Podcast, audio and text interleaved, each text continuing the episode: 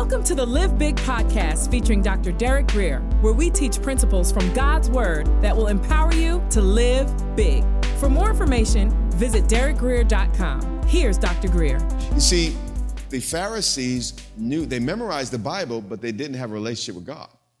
So they didn't know the will of God. So when the will of God took on flesh, walked on the earth, they crucified it.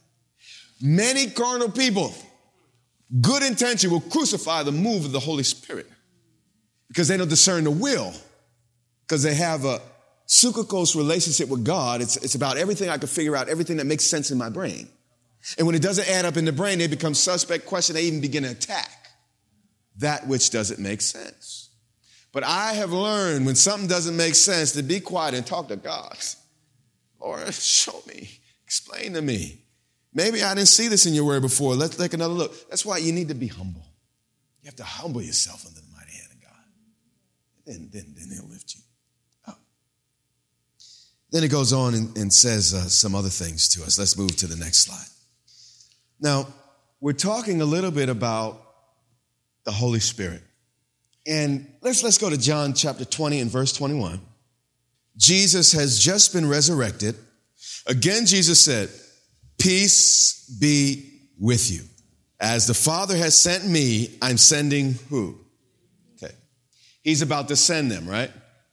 But he won't send them. He said, I'm going to do it the same way God did it to me. I'm going to do it for you. Are, are you hearing me? Okay. He says, and with that, he breathed on them and said, Receive the Holy Spirit. Huh. Has Jesus ever said anything in the Bible that didn't happen? So at that moment, these 12 men received the Holy Spirit. Is that correct? Okay. Let's keep going then. That's interesting. Let's go to the next slide.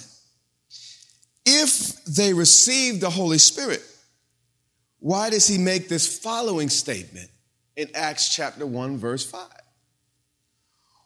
On one occasion, while he was eating with them, this is the 40 days and 40 nights after the resurrection, he was ministering to the disciples. After he breathed on them, said, Receive the Holy Spirit. He gave them a suggestion. Maybe he said, Listen, this is just for the Pentecostals and the charismatics. It says here, he gave them, speaking of all 11 that remained, do not leave Jerusalem, but wait for the gift my father promised, which you have heard me speak about. For John baptized with water, but in a few days you will be baptized with the Holy Spirit. But you will receive power, dunamin, literally, or you've heard me say dunamis in the past and this power is miracle working power.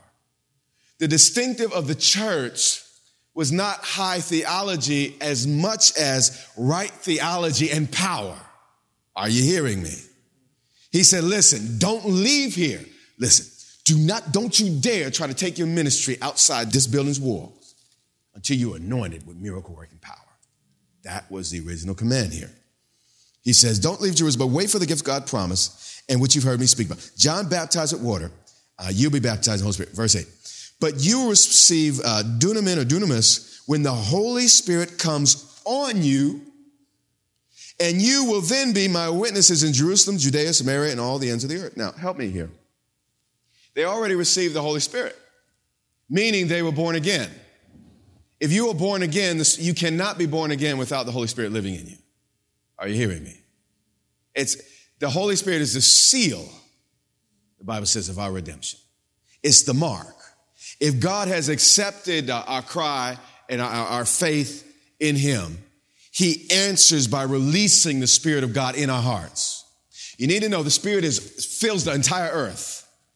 And as soon as we believe, He comes into our spirit.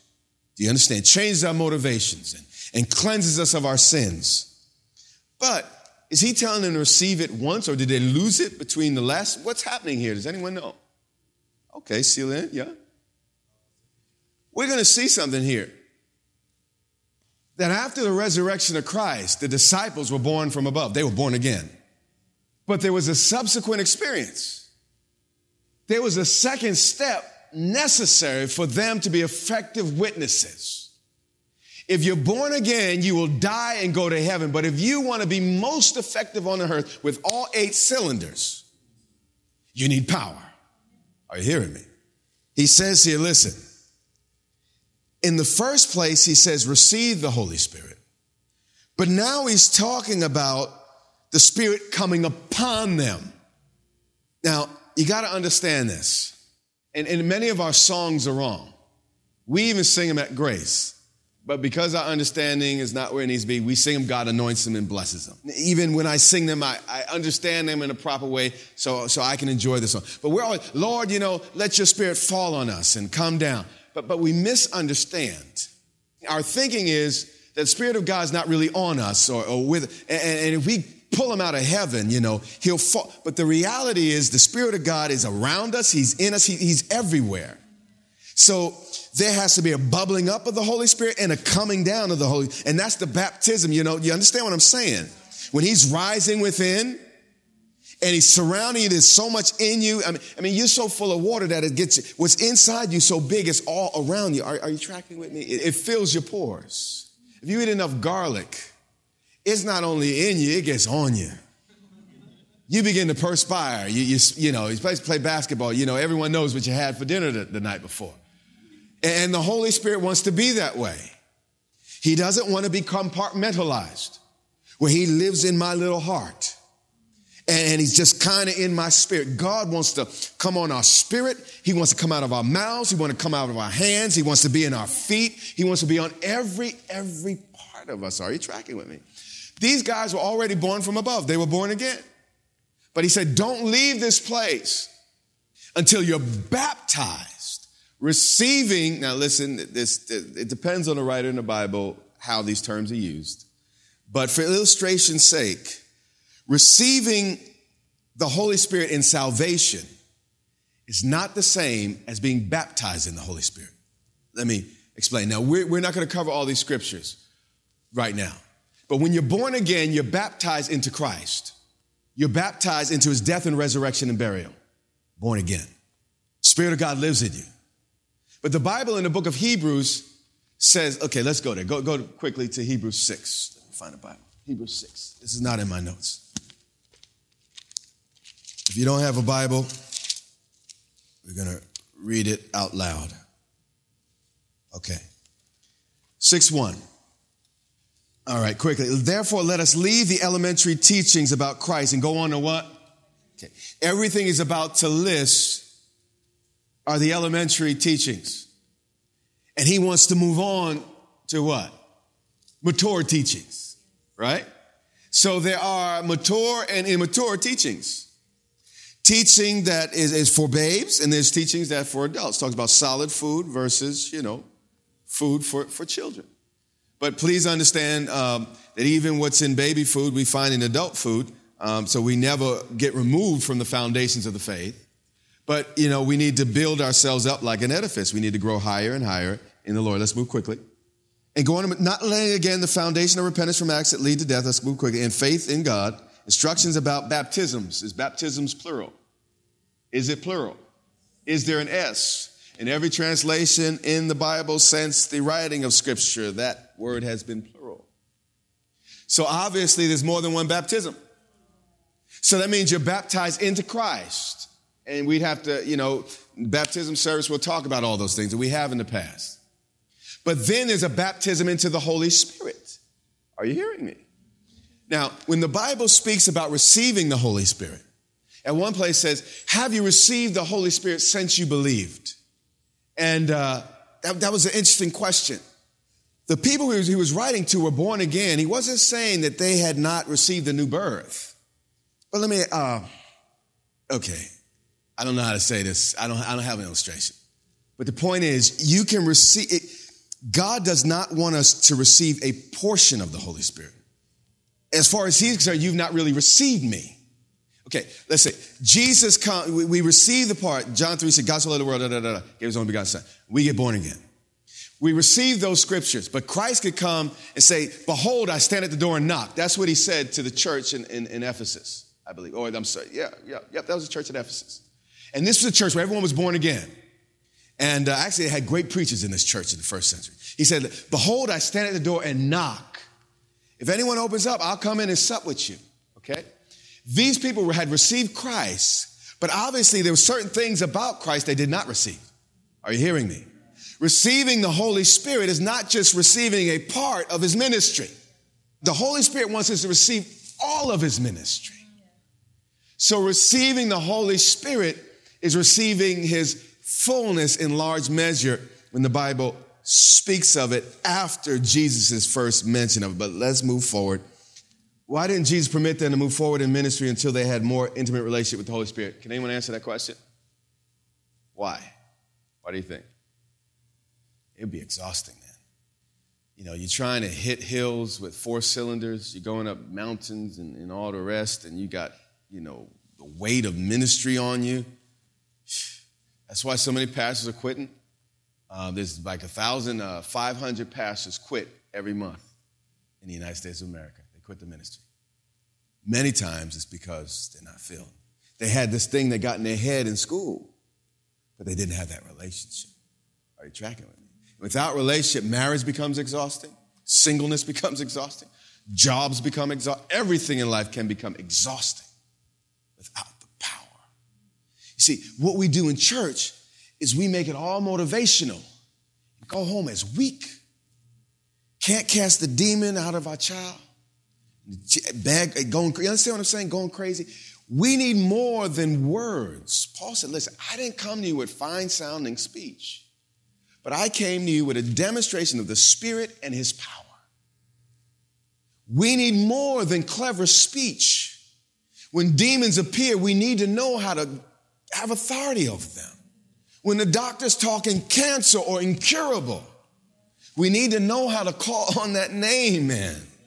And it be more than just, you know, some stuff you heard one day somebody said.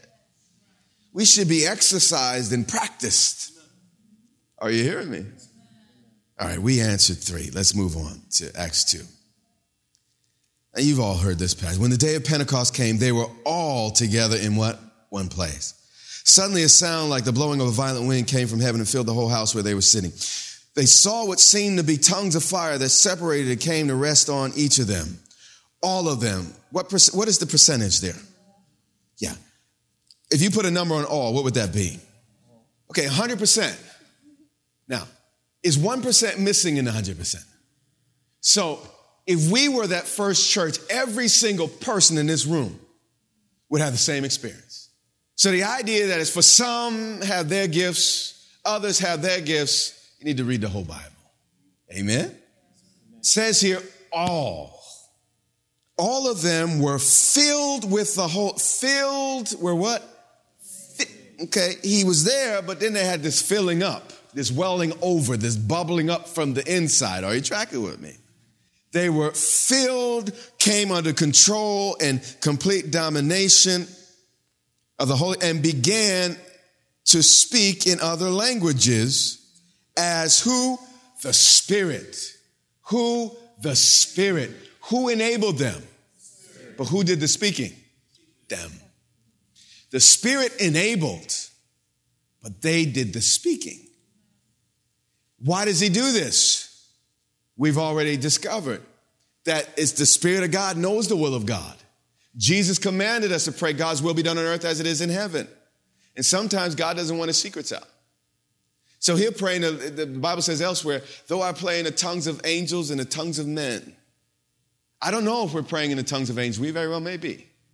Some angelic thing where the angels understand. And how many, I don't know, for all I know, I may be speaking their language, telling them in the name of the Lord, go do some things that I wouldn't even have the mind or the audacity to say.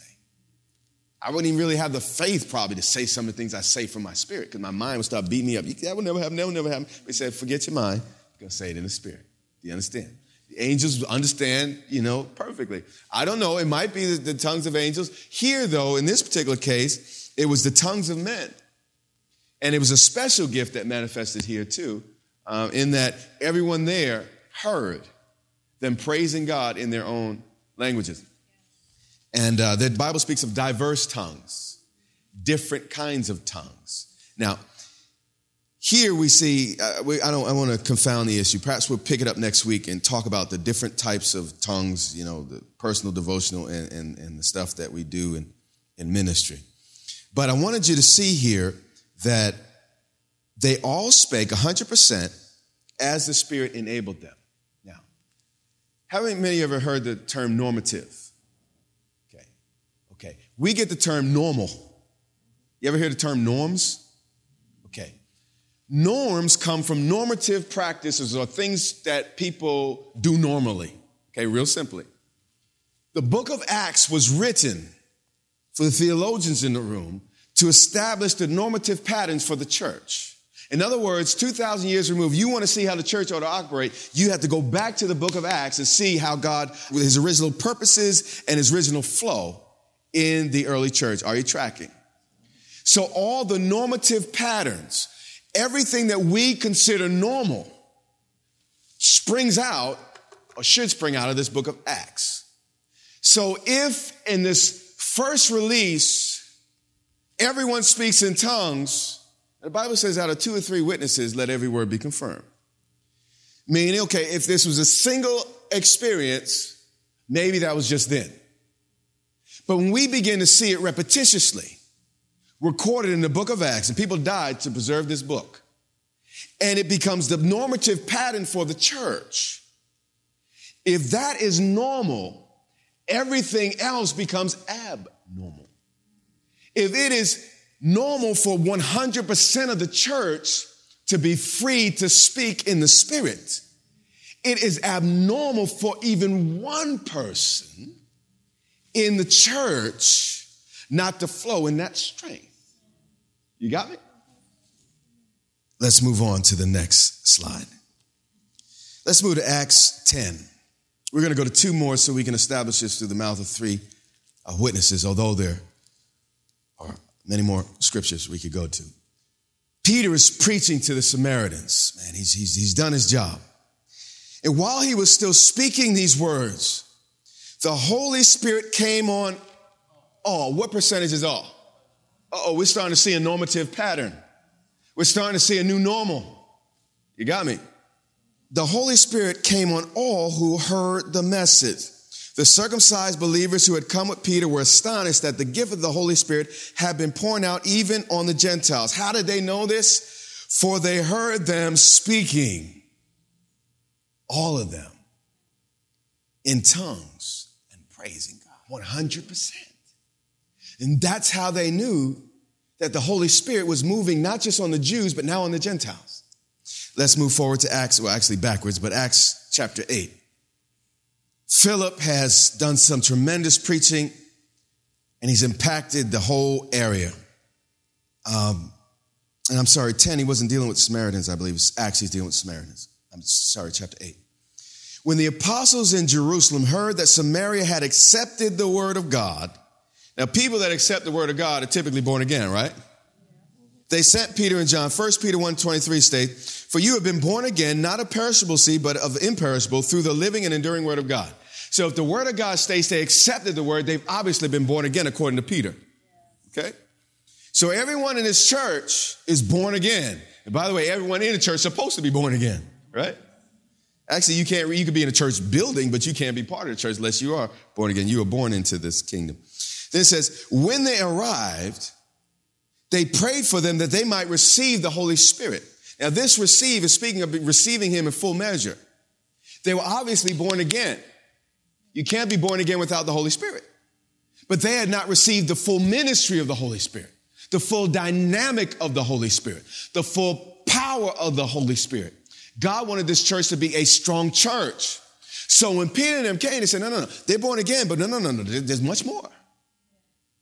And God's looking at many of you saying, man, y'all doing good. I love you. False cylinders, you shoot, you come into glory. But there's more. Are you hearing me? When they arrived, they prayed for them that they might receive the Holy Spirit because the Holy Spirit had not what? Yet come upon them. He's speaking about the coming upon, not necessarily them being born again. That's the inside work. They had simply been what? Baptized. And this is just re-emphasizing the truth. Now, back then, they were serious. You did not get baptized unless you were born again. They had the gift of discernment, all that stuff going on. You would not get baptized unless you were born again. So these, these folk were serious. They were baptized. And, and you know, um, certainly, even if there was a remnant that was faking, the vast majority was born again. They had been baptized. But according to this text, they had not yet received the fullness of the Holy Spirit. You got me? Uh, because the Holy Spirit had not yet come upon them, any of them, by the way, it didn't come upon any of them. Don't you think that some of that group was saved? All of them couldn't have been faking. So it said that the Holy Spirit had not come upon any of them. So they were saved they were baptized or good Baptists. But they stopped there. But the, man of God came and said, No, no, no, we, we got some things to do. They had simply been baptized into the name of the Lord Jesus. Then Peter and John, though, placed their hands on them. Next slide, uh, last slide. And they received the full ministry of the Holy Spirit. Do you see that they were saved? And do you see that something subsequent happened? a further experience in God that was available. Then Peter and John placed their hands. So we also see a normative pattern. Sometimes the Holy Spirit just falls on them and they spontaneously begin to speak because the power of God's so rich. But other times there's a laying hands on people. And that's why often when people want to receive the baptism of the Holy Spirit, it, it, we, we lay hands because that's God's one of God's methods of releasing people in that area of uh, their walk with God. Then Peter and John placed their hands on them and they what? Received the Holy Spirit. When Simon saw, how do you see a spirit? You don't. Obviously, it was evidenced by the reaction. Do you hear me? So, when the Spirit of God comes on you, there is observable, quantifiable evidence. When you're born again, Maybe, maybe not. I'll see you over time. I'll see it by your fruit. But here, when the Holy Spirit comes upon you, there's immediate evidence that you can see. It's visible. Are you tracking with me? Simon saw that the Spirit was giving at the laying on of hands. He offered them money, so he got excited about it and said, Give me also this ability so that everyone on whom I lay my hands may receive what? The Holy Spirit. You have been listening to the Live Big podcast with Dr. Derek Grier. For more information, visit derekgrier.com or follow Dr. Grier on social media.